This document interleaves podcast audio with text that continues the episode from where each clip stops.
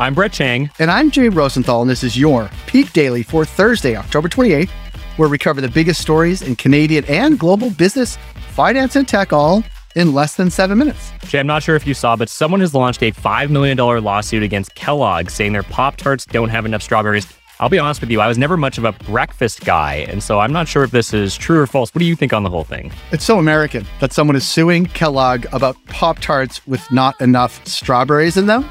I guess if there aren't really enough strawberries in them, it might be false advertising, but this just seems like kind of a frivolous lawsuit that the US has become famous for.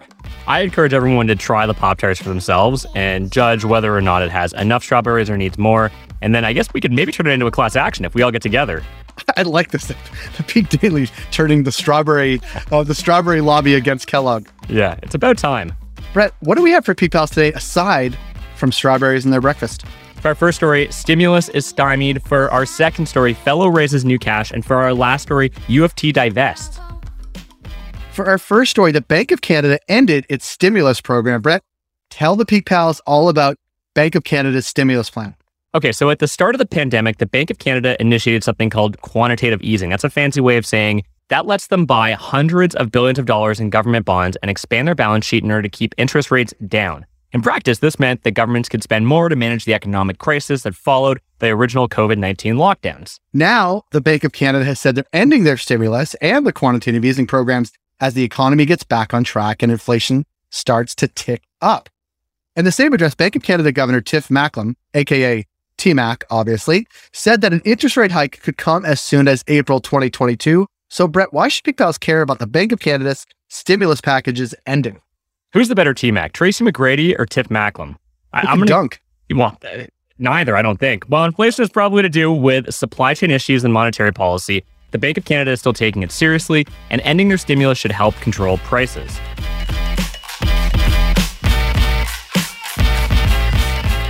For our second story, Ottawa based Fellow raised $24 million in new funding. Jay, why don't you tell the Peak Pals about Fellow? Sure. It was founded in 2017 and Fellow is a meeting productivity platform and offers tools like meeting templates and task tracking. But they're really branded themselves as the best tool for one on ones between managers and their employees. And customers include Canada Shopify and a personal favorite of mine, Brett, online event platform Hopin. I hear you're the Hopin expert. It's funny. As you can imagine, part of Fellow's recent success has been the move to remote work, especially among tech companies, which are their biggest customers. So, Jay, why should Peak Pals care about Fellow's latest round? Well, don't sleep on Ottawa's tech scene. First and foremost, it's more than just the home of Shopify. There's an entire ecosystem of neat SaaS companies coming out of the nation's capital region. So keep an eye on it, Brett. Not just Shopify, but the whole tech ecosystem. I've never slept on it. I've been all, I've always been awake on Ottawa's tech scene.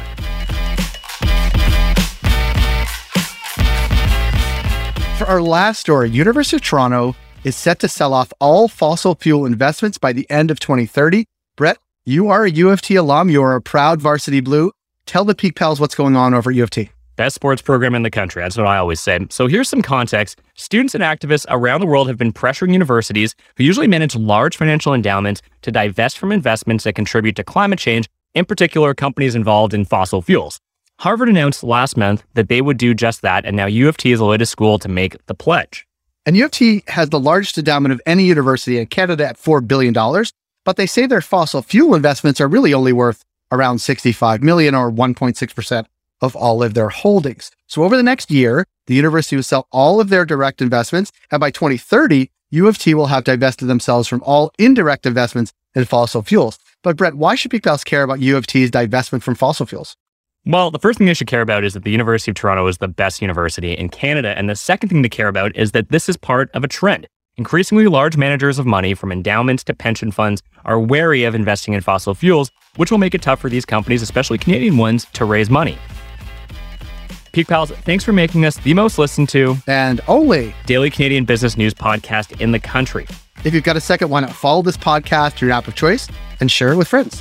And if you want more Peak, make sure to subscribe to our daily newsletter at readthepeak.com. As always, thanks to Dale Richardson and 306 Media Productions for putting together this episode.